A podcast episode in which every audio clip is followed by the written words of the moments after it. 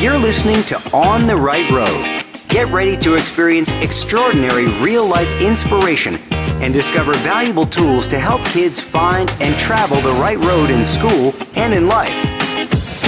And now, here's your award winning host, author, singer songwriter, producer, humanitarian, and founder of Right Road Kids.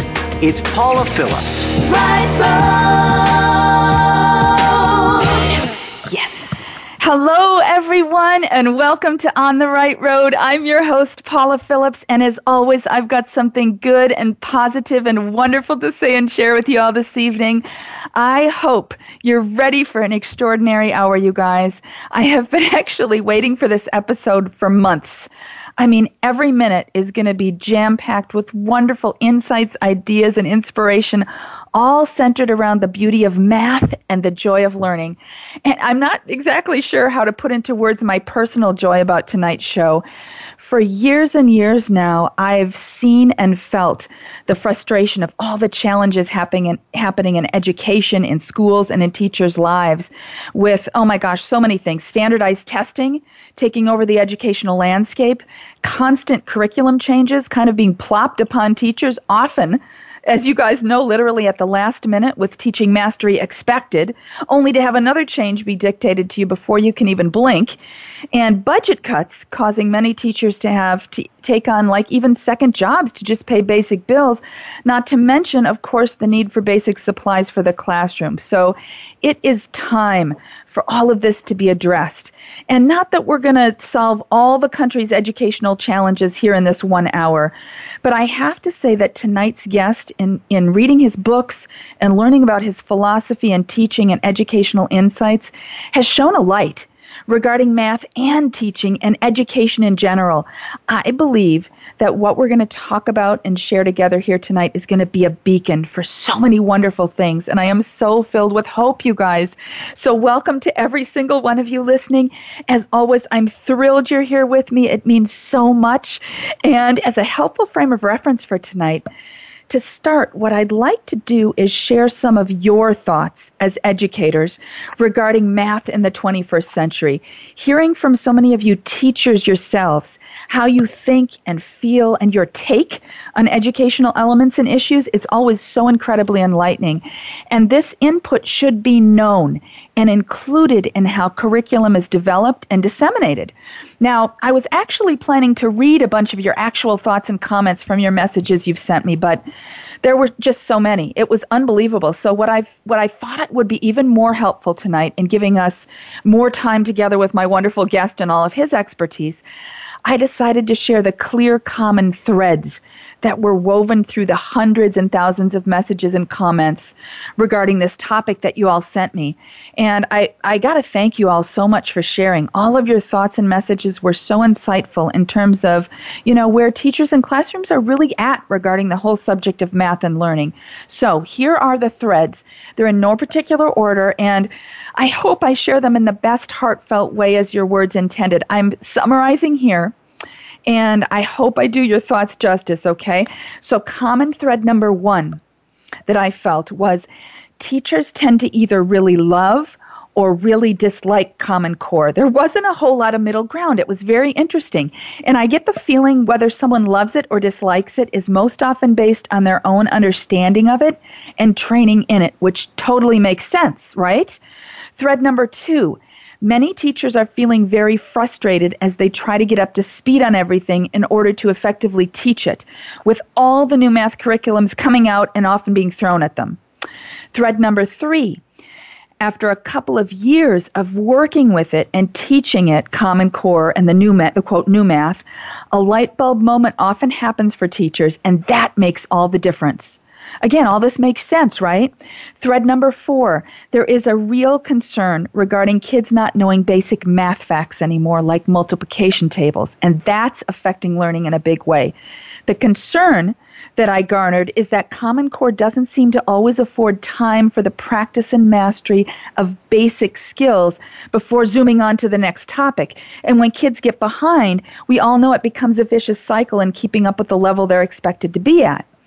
Thread number five There are big challenges with districts changing curriculum and teaching methods, often with little or no notice. Thread number six parents not understanding Common Core math is a huge issue all the way around across the board. Number seven, and this is interesting, every special education teacher, every single one who shared with me, highlighted that the use of Common Core math for special education is not working on se- several levels. And that clearly needs to be addressed. Thread number eight when a really good Common Core curriculum is brought on board and teachers are given the opportunity to really learn and embrace it, it can be wonderful. And it provides options for learning that can be very helpful for students who learn in different ways. And it teaches kids that there are often more than one way to solve a problem. What an awesome life skill to learn in general, right? Oh my gosh. Thread number nine fun is a key component in learning. And while some teachers shared that they are having fun teaching new math methods and ideas, just as many, if not more, shared with me that they're saddened by the fact that the curriculum chosen by their districts is taking the fun out of school, especially those that focus on a lot of worksheets and busy work in the learning process. Thread number 10 just like No Child Left Behind sounds like a great idea, so does Common Core Math, but the reality of both isn't always working so wonderfully. And thread number 11 standardized high stakes testing is just not working all the way around in our country. It's putting so much stress on teachers and classrooms, and it's not what is best for students. I don't think I've ever heard even one teacher say, you know, you rah rah, standardized testing, let's do more of it, right? so we've got a lot to talk about and look at, at this sh- uh, during this show. And I spent a lot of time reading and rereading your messages, and it is really on my heart that this show will provide a lot of wonderful support to you all. Again, we're not going to have time to cover everything I just highlighted. But I truly feel tonight is going to be a conversation that can lead to real solutions to the challenges in education in our country. I'm so excited. But okay, you guys, before I dive in, I've got my first On the Right Road giveaway for this evening. You'll always know I love to throw in giving fun all the time for you guys. And all of tonight's giveaways are going to be resources that will help you share the joy and beauty of math and learning with your students. And as a reference, we'll announce all the recipients from tonight's giveaways on our Right Road Kids Facebook page tomorrow. And we'll get the gifts from tonight's show out in the mail to the recipients the week of January 29th. So let's let the mathtastic giving fun begin for tonight. This first giveaway is open, of course, to all teachers in the U.S. listening to On the Right Road right now. First, I want to make sure to mention tonight's code word. For those of you, especially who may be new to On the Right Road, or just as a helpful reminder, what you're going to do is make sure that our Right Road Kids Facebook page is up and ready to go, okay? As soon as I explain each giveaway, Marcy's going to pop it up on our Facebook page. This first one isn't up yet. But as soon as I'm done explaining it, she'll pop it up there, and then the simple entry guidelines are going to be right there in the giveaway post. Okay, but you also want to type in tonight's code word as part of your entry. Tonight's code word is math. M A T H. Easy, obvious, right? Because that lets me know that you're really listening and it officially enters you, okay? So tonight's code word is math. Type that in in each giveaway that you enter tonight, okay? So Here's the first one to help you add math fun to your classroom. I have six sets of money resources. Each set has felt money packs. Oh my gosh, they're so cool, you guys. And lots and lots of coin stickers. And I also have two awesome Math in 30 Seconds books. My son and I found these at Barnes & Noble and they look like they have so many fun learning ideas. Plus, I have a $30 Amazon gift card. So there will be nine teacher recipients as part of this one giveaway, and each will receive one of the money sets or one of the fun math books or a $30 Amazon gift card. So to enter, you can go to our Right Road Kids Facebook page right now as you're listening.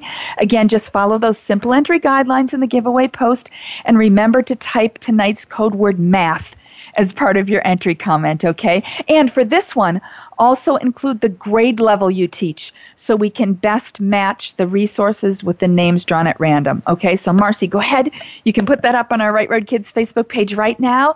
It'll be open until just after the end of the show, till 6:30 p.m. Pacific, 9:30 Eastern tonight, and we will announce the nine recipients on our Right Road Kids Facebook page tomorrow. Huge thanks to the Southern California DCH Honda, Toyota, Lexus, Ford, and Audi car dealerships, and Nair for making this giveaway possible. And you know, this is just the first of the awesome giveaways I'll have throughout the show tonight. So keep that Right Road Kids Facebook page ready to rock and roll, you guys. And just a quick note that if you're not listening live tonight, we're live Sunday, January 21st. Tonight's giveaways will, of course, be closed after that, but as I always like to say, don't worry, we've always got fun every day on the right road, right? so now I am so over the moon excited to introduce you all to my brilliant guest this evening. His name is Sean Nank. He's got a PhD. Sean is a professor at California State University, San Marcos, and at the College of Education. And he also teaches high school and consults for various school districts. He's received the Presidential Award for Excellence in Mathematics and Science Teaching. He's published numerous articles and two wonderful books that I can't wait to share with you all. Sean has also worked in leadership positions with multiple state and national educational agencies. And he was appointed to represent the United States as the mathematics assessment expert at the International Congress on Mathematics Education 12 in Seoul, Korea. This guy, I mean, he just has an amazing combination of incredible intelligence along with the heart of gold in truly helping our nation's youth on the right road. I am so, so happy to introduce you all to and welcome Sean Nank to On the Right Road. Welcome, Sean. Hi, it's nice to be here. Oh, I'm I'm just I, I, we've got so much to talk about, Sean. We were talking before the show, and uh, we were talking about how we need to do like four different episodes on this. But just so we're all on the same page as we begin here, Sean, I'm hoping that you can. What I'd like to do is define Common Core math. What is it, and why was or or was there is there a need for it? I think uh, the biggest misconception about Common Core math lies in uh, realizing that there's different things that you can do with mathematics in the classroom. Uh, for me, the biggest reason for needing something like Common Core math is so that we can have a conversation about mathematical standards throughout the entire country. Okay. So before Common Core, you would only be able to talk about the standards within each particular state. But now we have uh, statewide standards that uh, almost every single state is using. So that allows the conversation for more people to be a part of a more globalized conversation about math. Well, and but doesn't aren't there like you hear the old math and the new math? Aren't there also like whole new methodologies in approaching it with quote this common core new math is, or is that a whole different conversation do you know what i'm saying is that a whole different question um, it, well, they're intertwined. Uh, okay. When I think about the old math and the new math, I realize uh, something that uh, an author said, uh, which was uh, the more things change, the more they stay the same. Uh, oh. Basically, I was giving a conference conference presentation a couple of years ago, and when I was talking about Common Core, somebody who had been teaching for almost 40 years uh, said, I was doing this about 30 years ago. It sounds exactly like what we were doing. It's kind of like that pendulum swing that people talk about, where yes. it's not necessarily that we've reconceptualized mathematics, but we're starting to talk about it conceptually more than procedurally. I think that's what the major shift should be. Well, and and do you think, in your opinion, that this shift, this Common Core math, this new math, this new overall approach is working to educate our country's youth? And I know you're just giving um, your opinion.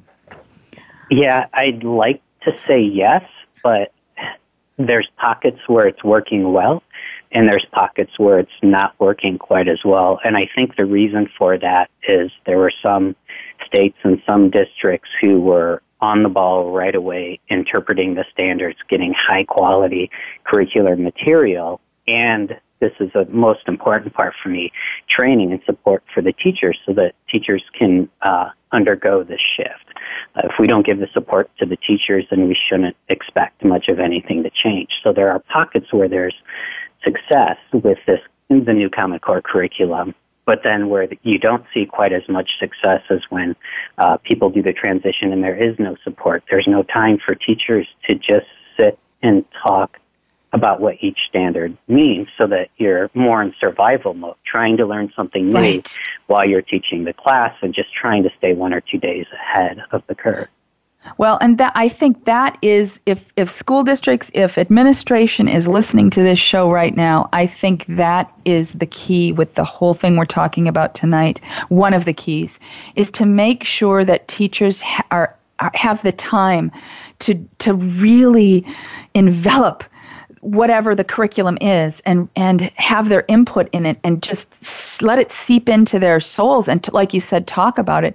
Because if that component is missing we've got that's a huge pocket that's a problem in our country. So uh, we've got to school districts have got to give that gift to teachers. So before we talk more specifically about math, Sean, related to you know our whole discussion tonight, how did the whole standardized high stakes testing phenomenon become so embedded in our culture over the last many years? Did it really start with the No Child Left Behind?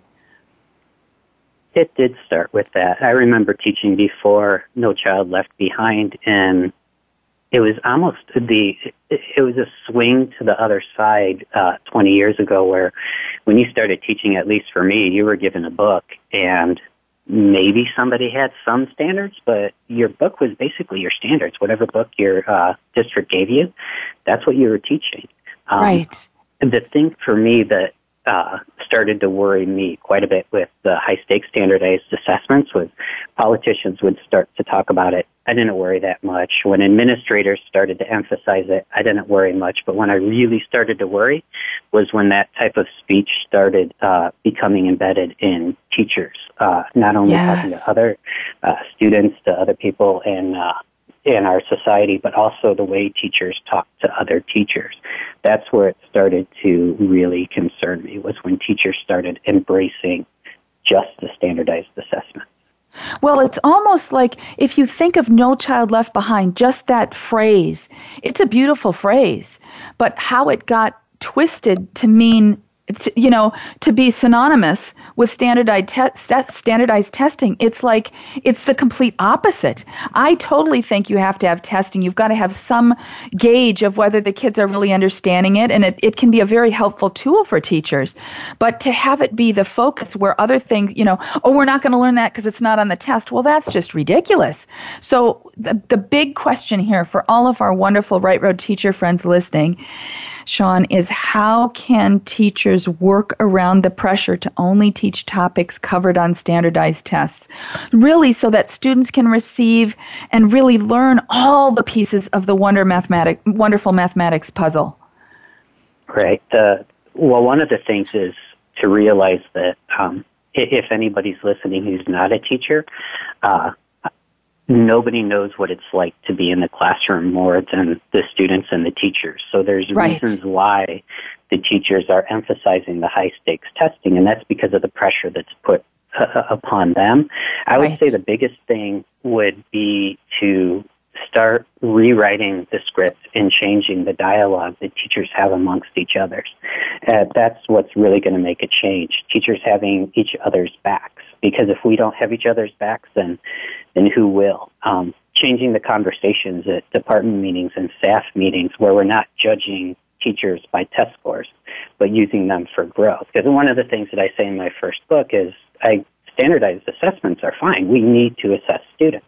Right. It's just the meaning we make of them and trying to boil every teacher and every student down to one test that they take once a year is is very dangerous. And I would say that about any way that we uh, formatively or summatively assess students and teachers. You can never just take one snapshot on one day with one bank of items to really know what's going on. Well, and I really like what you just said, Sean. S- start in your own backyard, so to speak, change the conversation teachers, you have the power to change that conversation within your own school, at your own team meetings, in your own staff meetings. Change the, the language so that standardized testing is not the main focus. It's and here here's the next question. Here's the biggie, Sean. You know, so that that's where the teachers can start. But what do you feel as a nation we need to do to help with what you call the inherent solution? To shift from this conversation nationally about standardized tests to having the focus on talking about students and what's best for the students on a national level on a and even on a school district level you know beyond the teachers in their own world right there in their classroom in their school what needs to happen here in a nutshell so that the, that the change that's needed can happen that's a wonderful question. And as you were asking it, I was thinking that uh, there's times that I ask myself if I had a magic wand, a magic educational wand, yes. and you know I wave it, and anything that I say would would happen. Then for that, I would um, want every adult educator and anybody even remotely related to education at every level to realize that it's about the kids. It's not about us. I think uh, I've heard a lot of conversations. I've consulted at a lot of districts. I've been a part of a lot of uh, conversations at every level.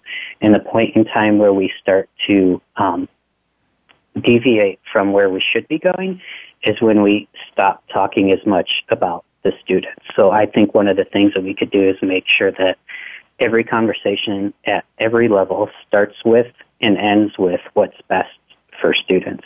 I had one administrator a few years ago. Um, I had trouble with what we were doing in our district with standardized test scores, and I was trying to do what's best for the students. And she just looked at me in the conversation and said, "Are you here for the students or are you here for the adults?" And that just solidified in my mind. I'm here for the students, and I will do what's best for them. So that really helped to empower me to be able to speak about everything that I thought, in my opinion, should be happening from the perspective of the student. Well, and you know what just popped into my mind as you were talking, Sean? I think every school, every teacher listening should do try this. Tonight, grab your post-its and put we're doing what's best for the students grab poster board hang it up in the teachers lounge we're doing what's best for the, get t-shirts made you know smith elementary school is doing what's best for the students make it a reminder that's in front of you every second of every day. And then the conversation has to naturally shift to that, right? I mean, if, right. you, if you think of it and try to make it fun in a fun way that you you know talk about it at a staff meeting what are we what are some let's brainstorm ideas here because that like you just said that conversation if everyone were talking that way instead of standardized testing it, I believe it would shift. I love that, Sean. Okay, so now getting back specifically to math. This may actually seem like an odd question to many, but what is the beauty of math to you, Sean? You have a book, a quote in your one of your books that says, "The music and beauty of math is endangered." What is the beauty of math to you? with uh, the book you're talking about on the, the front cover of it, and I took a lot of time thinking about this. On the top third of the book, there's a ABCD standardized Scantron test, and on the bottom yes. third, there's this beautiful Fibonacci sequence. Uh, and to me, that encapsulates what I was trying to talk about, which is that in school, we make mathematics look uh, like it doesn't really look like in real life um, everything, at least for me, and everybody else could probably see who teaches math, that it's pretty much everywhere. When I think yes. about the beauty of math, I think of uh, just the very cadence of the conversation that you and I are having right now. There's mathematics embedded in this conversation, the way we're talking, how we're talking, the logical way that every conversation unfolds, even if from point A it seems totally unrelated to point Z, there is a logical progression and cadence and mathematics behind every conversation. Uh, Boy, that's interesting. Things, go ahead, go ahead. I said that's interesting. I never thought of it oh, that way. I love it. Go ahead, Sean. Oh, one other thing I was thinking of is uh, I never had any desire at all in my entire life to uh, learn ballet. And my daughter's a dancer, so I was uh, inadvertently by one of the uh, ballet teachers, Miss Meg, asked to help out. And at the time, I didn't know that it was uh, actually doing ballet. Now, so it's something in my mind that's growth mindset fresh. But I remember thinking the way that I understood the beauty of ballet in the way that I was able to um, learn it was through mathematics, through the patterns. And then thinking about that in terms of all of our interactions with everybody and everything in our world, there's there's that cadence there again.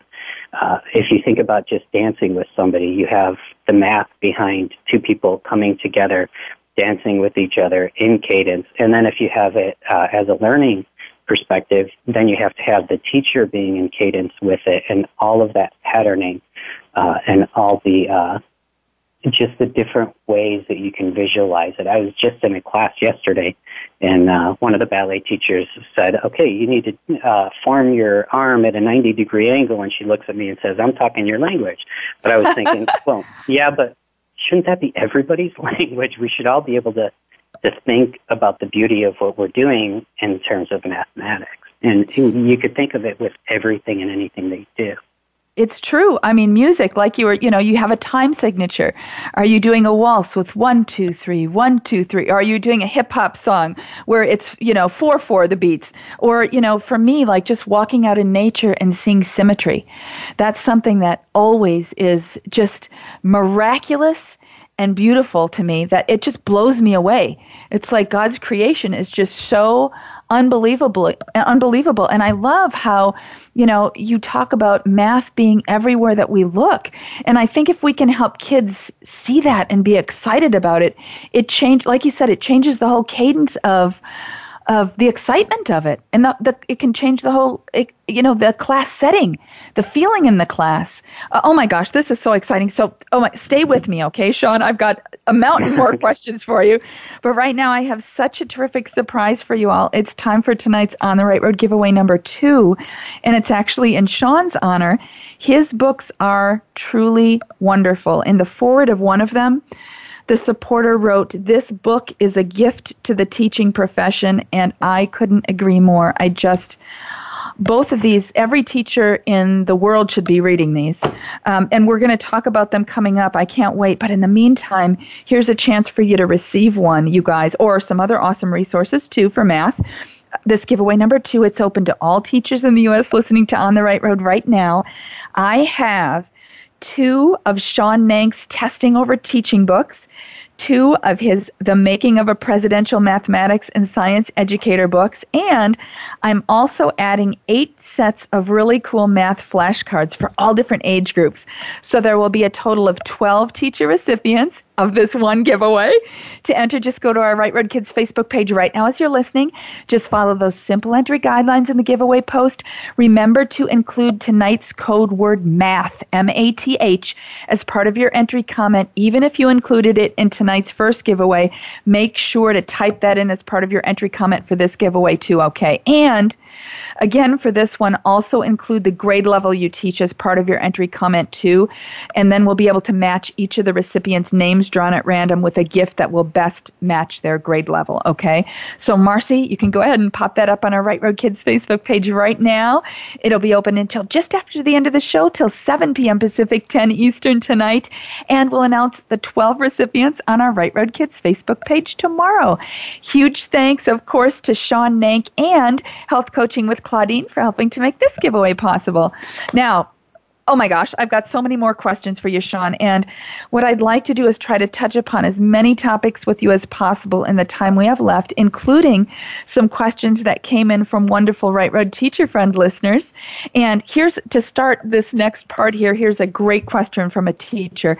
It was actually a question from a lot of teachers. And remember, you guys, if I share your name and we answer your question here tonight, you'll receive a $50 school supply gift pack. So, David Heth from Baldwin Heights Elementary in Greenville, Michigan shared this quote, after teaching Common Core math over the past few years at the fourth grade level, I've come to appreciate parts, yet wish we had more time for other areas as well. It's great at building capacity and dealing with day to day problem solving, but I found my kids missing out on enough time for basics like telling time and having a solid foundation for the value of money. And like I mentioned earlier in the show, you know, the multiplication tables. Sean, uh, I mean, uh, I'm sorry, David said, I'm wondering how can we balance it all out to help our kids be well rounded, really learn the basic math facts, and be critical problem solvers too? What do you think, Sean? This is a big question. And it's a wonderful question. I'm glad somebody asked it. Um, I think the key to answering that question, and it's much easier said than done, right. is trying to find a balance. So, as an example, um, one of the things that we did, uh, I was a part of publishing a, a series of Common Core textbooks with uh, LearnZillion. And what we did when we uh, started writing the curricula was thought of what we most wanted educators to be able to do when they're in the classroom. And what we came up with was conceptual, procedural, and application lessons.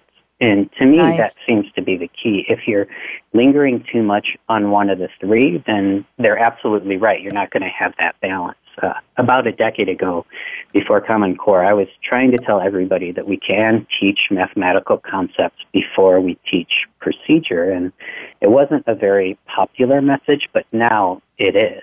So I would yes. say that you have to start with the conceptual, and of course, by all means, provide time for the procedural and then move on to application from there. And that also addresses a lot of parent issues. If your if your kid comes home and they're doing a straightforward addition problem and it's taking them five minutes when all they have to do is this algorithm, it's understanding that that five minutes isn't getting them to be able to have automaticity with mathematics, that five minutes is trying to get them to understand what addition really is.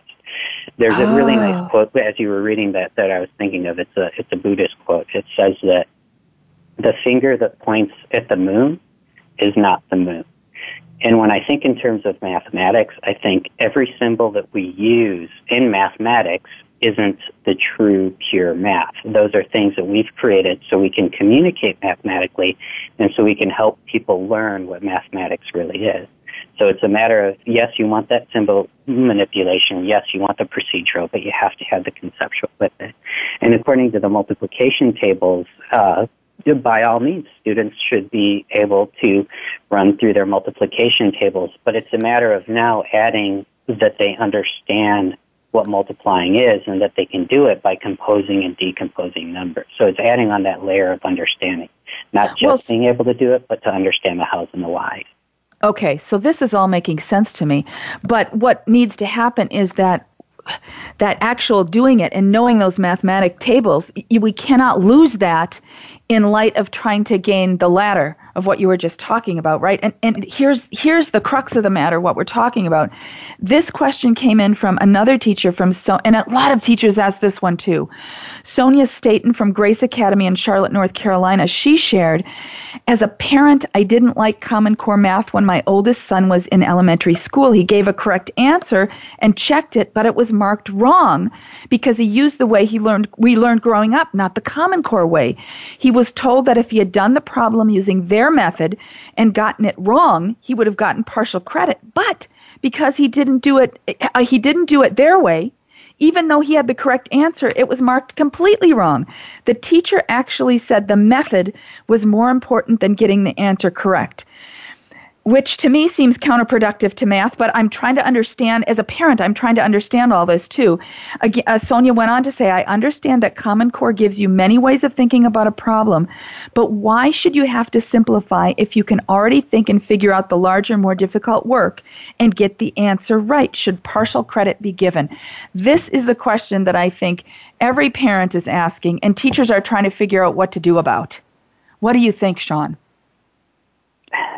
There's not too many things that I uh, can answer definitively as true, false, black and white. 100%, but this is one of the things that I firmly, absolutely believe in, awesome. which is that when you grade students' papers, when you're teaching them, when they're conversing, when they're working in groups, that there is no one way of thinking about mathematics that would necessarily be better than another because everybody thinks about it in a different way. We're such extraordinarily complex beings, and that's the beauty of math and the beauty of education and the beauty of people. We're right. complex thinkers. So if somebody gets it right or wrong, I, I can see the teacher saying that the the thought and the work is more important than the answer, but I firmly believe that we should not grade students based on if they can do it the way that we showed them to do it in class. I've had so many students do it in amazingly wonderful ways that I never would have thought about that are actually better than the ways that I think about it. And I always yes. tell my students as we're getting ready for the test, I remind them because there are a few math teachers who you have to do it this way, and if you don't, you don't get credit. I have to remind them that in my classroom, I don't care how you do it as long as it's mathematically sound, you argue your stance, and I can follow your logic, then you will get partial credit or full credit. I love that. Well, and I totally understand that sometimes, again, with the whole Common Core idea and trying to think outside of the box and come up with different ways to solve problems, I really understand that sometimes a teacher might be trying to help kids think in a whole new way over here. So, so I can see where sometimes the teacher may say, "This time, I want you to try." Now, if they if the child does it three different ways, how awesome! I think that's the whole thing is to to excite them about finding, like you said, finding the way that works for them, but then also try this way too, because it might open a new box in your brain for thinking. Does that make sense? So I can see yeah. why sometimes tre- teachers would want to encourage looking at a new way, but I, I agree that it's not good to um, make kids feel bad if they came up maybe it's an albert einstein way of coming at it and if we make them feel bad i think that's not good right? Uh, uh right. Well, and here's an, here's another huge question that's related to all of this. It, it came, this one came in from a lot of teachers too. Brandy Meyer from Abney Elementary in Slidell, Louisiana, shared it perfectly. She wrote, Although there is a lot of confusion and negative criticism over Common Core, I've noticed that with it, my students are stronger each year academically with that said, my question is her question is how can we as teachers help parents buy into it and at the same time help them understand these new methods so they can assist their children at home? I think that's a huge problem. Honestly, as a parent, I've had it. I was always very good at math, um, but but I'm not feeling, I feel there's a disconnect between schools and parents with this whole conversation about math right now. What do you think, Sean? How can we help parents understand this? The change. That's a good question. Yeah, it's, it, I, I remember when, in my first couple of years of teaching, I was in a, uh, a meeting with a parent and an administrator, and the, the parent asked me if I was a parent. And I said I wasn't. Uh, so my, I'm saying this because at that point in time they said, well, then how could you know and how could you be a great teacher? So you can be a great teacher without having a child, but since I have a child in the system, it's absolutely changed my perspective, seeing what she goes through and what she experiences. I think the biggest thing is, and there's a whole other topic about the, the culture of parents in school. And there's some right. wonderful books about it. But in terms of the, the teacher and parent relationship, it's realizing that, for lack of a better way of saying it, that we're all just human beings trying to do the best we can with what we have. So I think a huge portion is taking the judgment out of it and trying to get parents as involved as we possibly can with their child's education in whatever way they feel most comfortable. One of the things that I try to do with my parents is I send them to online websites and I tell them that one of the biggest predictors of student success and with all the TIMSS scores and the countries uh, outperforming us, one of the main things that the parents do that we don't do as much in America is there's somebody sitting down with the child for 15 to 30 minutes every day. Uh, just letting them know that they value them and that they value their education. It doesn't mean that you have to sit down with them and help them with their Algebra 2 homework. It right. just means that they're, you're there with them, letting them know that education is important.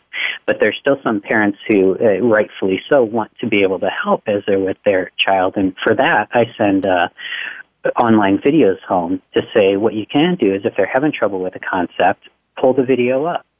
Watch a five minute math video and try to learn it together, or at least you pull it up for them while they're trying to do the work. It's just a matter of, of being there for them and letting them realize that they are as much, if not more, important in their child's education as their teacher.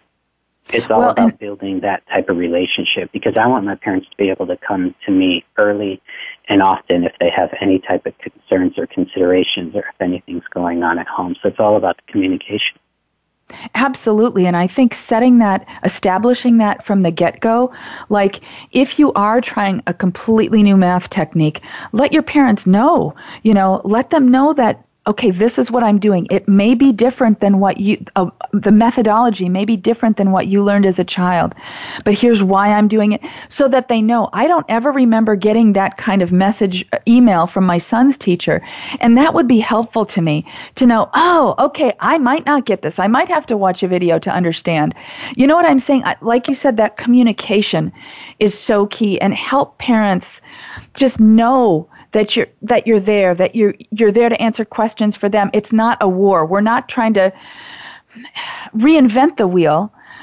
Sometimes we're just trying to figure out ways to get it to roll smoother, you know? Right. And we're all in this together. So, oh my gosh. Okay, so here's another question and I want to make sure that we have time to get into your books here. In your in your first book, Testing Over Teaching, every page shares just these clear, palpable examples of how a teacher's approach and relationships with students make all the difference in the world. And just a couple of the points that particularly caught my heart and eye, and there are so many of them, but a couple of them were negating student input and mutual animosity. Could you just kind of, just in a minute or so, I, we could go on, this could be a whole show in itself, but could you just kind of touch upon these, quote, I'm calling them traps? Um, you know it's so important for teachers to truly understand these things and not get caught up in the pit these pitfalls. Um, so let's start with mutual animosity. You know just briefly what is it? How does it happen? And how, it, how does it affect the dynamic of teaching math in the classroom? Right. That's a term that i came up with when i was uh, doing my research for my first book. And i saw i won't give too much away but i saw a uh, a very alarming uh, type of confrontation going on between a, a student and a teacher while a lesson was going on. And in order to understand when teachers feel animosity or when students feel animosity or if there's any type of tension in the classroom, the one thing that I really would love everybody to realize is that everybody has a reason for doing what they do, and every reason makes sense to them. So if you have a student in class who is acting out or trying to fight against learning or distracting other people, mm-hmm. there's a reason behind it that makes sense to them. So whenever you have that type of animosity in the classroom, the first thing that I do is I ask myself, what am I doing to contribute to this or what am I doing to help disperse this and help the student feel comfortable in our classroom? The other thing too is and this is another magic wand moment. If I had my yes. magic wand and could wave it, I would just take all of the egos away from everybody involved in the educational system. In other words, anytime any student, and it doesn't happen often, but anytime any student has any type of outburst in my classroom, the first thing that I do is give everybody else something to work on, take the student outside, and my first uh, words to them isn't "You're not doing this in in the room. How dare you?" I don't take it personal. My first words are, "What's going on?" And 99% of the time, it has absolutely nothing to do with you or the classroom or anybody else in that classroom. There's a lot of times that we bring things into the classroom and it manifests itself in different ways. So it's realizing that it's it's not always about what's going on there, and it's not treating that animosity by the behavior, but it's just stopping and having a conversation with the student about the why they're doing it, what's behind it. Because if you just treat the behavior, nothing's really going to change. But if you have a conversation and develop a bond and they can talk about what's going on, what's causing the behavior, that's when you're going to get some real change. Well, and I, I really, I cannot say this enough, you guys. This book that I'm holding in my hand right now is called Testing Over Teaching. You've got to get this. It, Sean followed um, a couple of teachers, and he writes about it so spot on examples of exactly what went on in the class and exactly what was happening every you should see this thing i've got everything highlighted here I can't say enough about it. We could have a whole episode just on this one book. So this one is called Testing Over Teaching. His other book, which I want to make sure to touch upon too, is called The Making of a Presidential Mathematics and Science Educator. And honestly, I could read every paragraph. It's just also inspirational. But what I want to do is just read a part of one paragraph here that's amazing. Sean, you wrote, When I teach, my goal is not to have students think like me, but just to think Many obstacles will stand in the way of students, but I will not be one of them. And you go on to say, I would like to say that the best part of teaching is reaching a kid who no one else has been able to reach, or students thinking, thanking me for what I do. But as good as those moments are, the best and most enjoyable part of teaching for me and my students is when we laugh together. I reach more students through a smile and laughter than any other curricular strategy. And Sean, what a perfect way to share what teaching is all about and, and what a much needed reminder in our country today. Do you have any added thoughts on what I just read, you know, that you'd like to share with everybody? Because I just I think it's profoundly wonderful. Thank you. Well, it's just that it, it, I don't take for granted that every day I go to work, it it's don't get me wrong, it's hard, and I spend a, a ton of time planning, but it doesn't feel like work. Whether I'm teaching at uh, the high school or at either of my universities, I look forward to it. I look forward to the conversations. I remember uh, when I was doing my student teaching in uh, suburb of Chicago. I was uh, making copies by the, in the copy room, and I overheard a couple of math teachers uh, talking about the classroom and how they didn't like the students and they didn't want to be there. And I remembered thinking, I will. Uh, that's great. Give me your job. I would love to teach your students. I would love to have these conversations. And it's a matter of realizing that you are there for the students and yes, we're the teacher. Yes, they're the students. Yes, they're learning. Yes, we're teaching, but we learn just as much from them. And it's the point in time, something magical happens when people realize that you're simply and complexly there for them, that you yes. want them to succeed and that you view them not just as people who are sitting in a desk so that I can have a job, but instead view them as equals, as people that you're having a conversation with so that they can learn. Well, I can't believe this time is going by so quickly here. I want to make sure, Sean, that everybody knows where to get your books. Again, they're called Testing Over Teaching, and the other one is called The Make- Making of a Presidential Science and Mathematics Educator. I easily found them when I Googled Sean Nank, that's S E A N N A N K, math books on Amazon uh, and they came right up. I, I really, really, really, if you're a math teacher, if you are a parent, uh, you know, I, I think that these books should be standard reading for every everyone who works with kids in America. It, it just it's I can't say enough about them.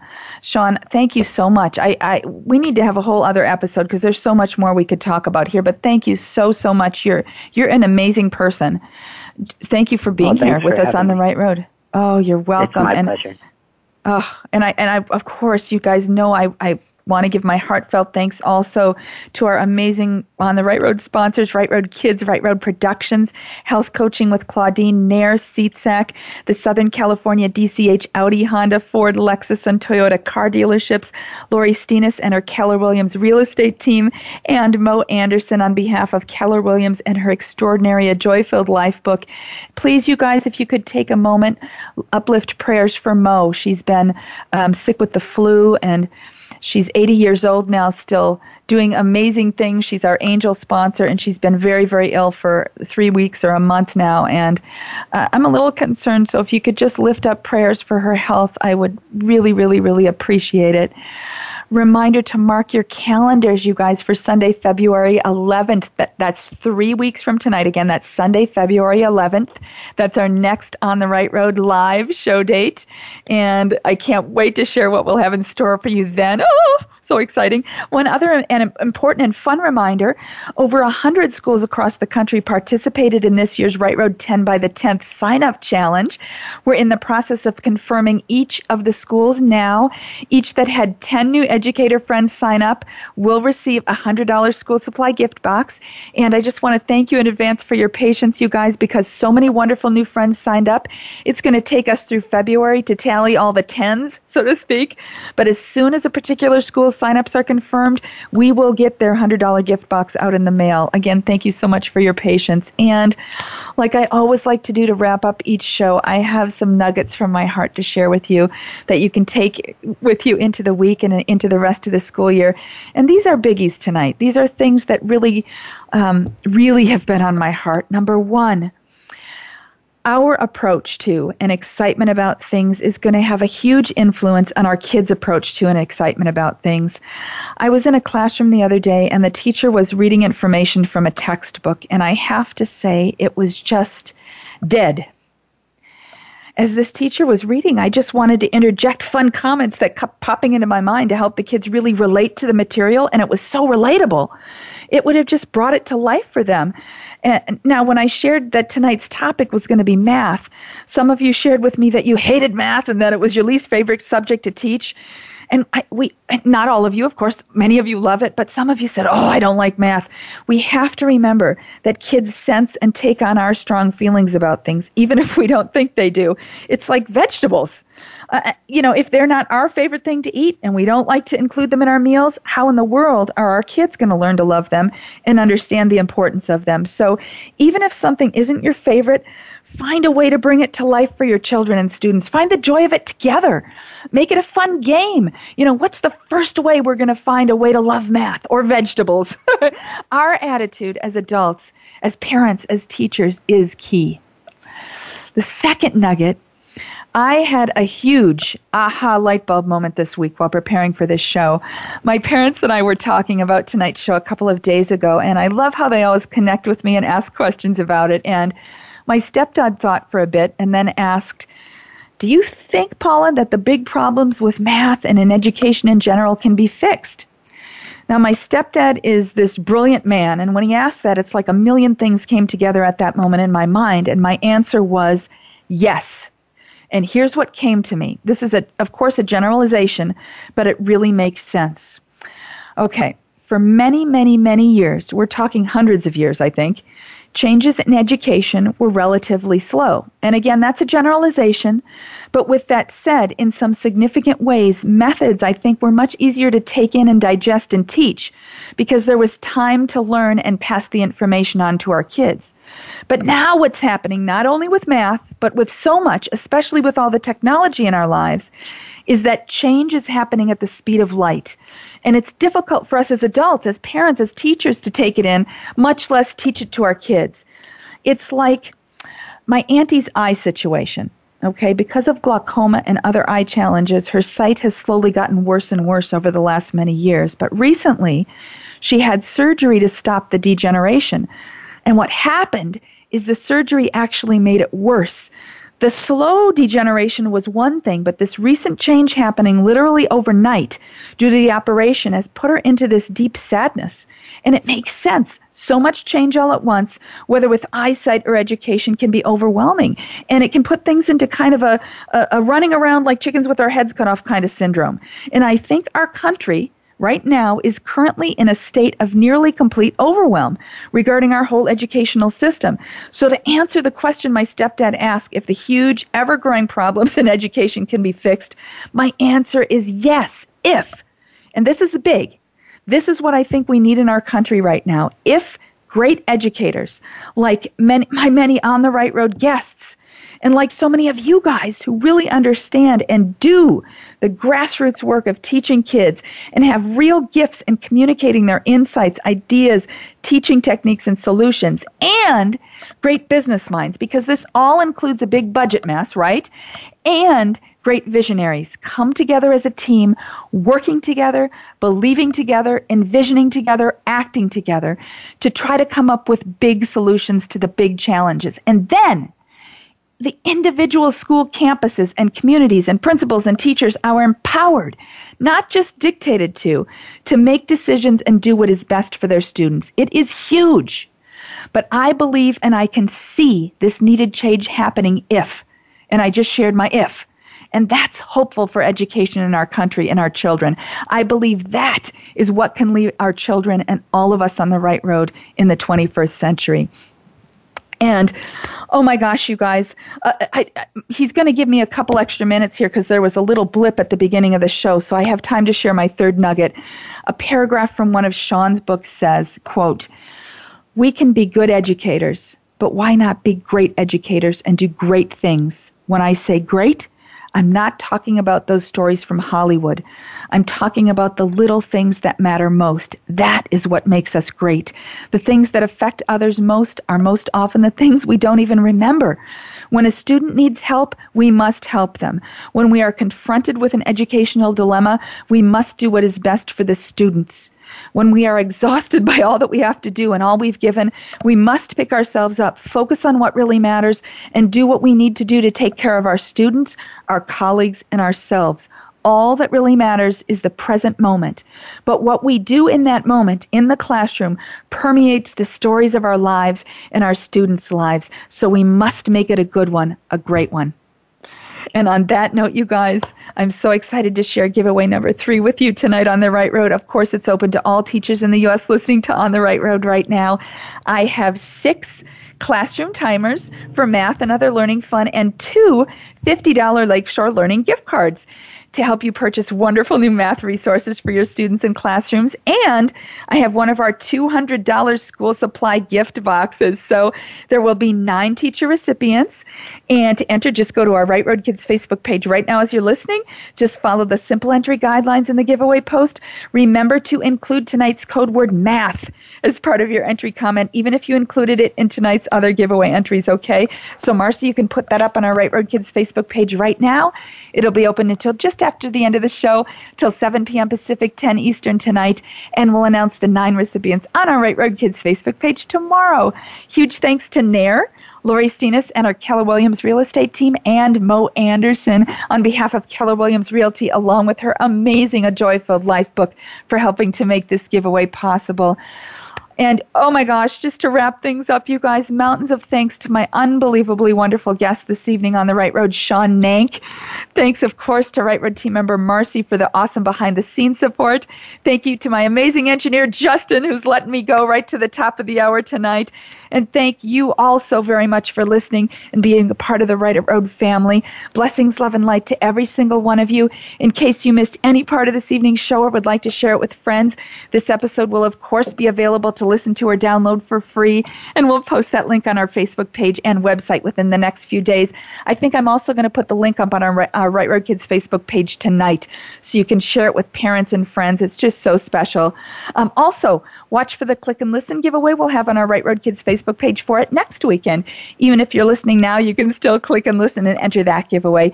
Remember that our next On the Right Road show will be live here on Voice America Empowerment on Sunday, February 11th. In between our live On the Right Road broadcasts, you can always connect with us on our Right Road Kids Facebook page and via our website at rightroadkids.org. Hey, you guys, always remember that you are special, appreciated, and loved. Until next time, Sunday, February 11th at 5 p.m. Pacific, 8 Eastern, here on the Voice America Empowerment Channel. Be that daily, positive, bold, empowered inspiration for the kids in your life and live your best, most amazing life on the right road. Wishing you and your kids an, a magical time finding the joy and beauty of math and learning, everybody. Love you all. Mwah. Thank you for listening to On the Right Road with your host, Paula Phillips. Connect with us anytime at www.rightroadkids.org or at Right Road Kids on Facebook. And we'll catch you again here every first and third Sunday of the month at 5 p.m. Pacific, 8 p.m. Eastern on the Right Road. Right Thanks again for listening to the preceding program brought to you on the Voice America Empowerment Channel. For more information about our network and to check out additional show hosts and topics of interest, please visit VoiceAmericaEmpowerment.com. The Voice America Talk Radio Network is the worldwide leader in live Internet talk radio. Visit VoiceAmerica.com. The views and ideas expressed on the preceding program are strictly those of the host or guests and do not necessarily reflect the views and ideas held by the Voice America Talk Radio Network, its and management.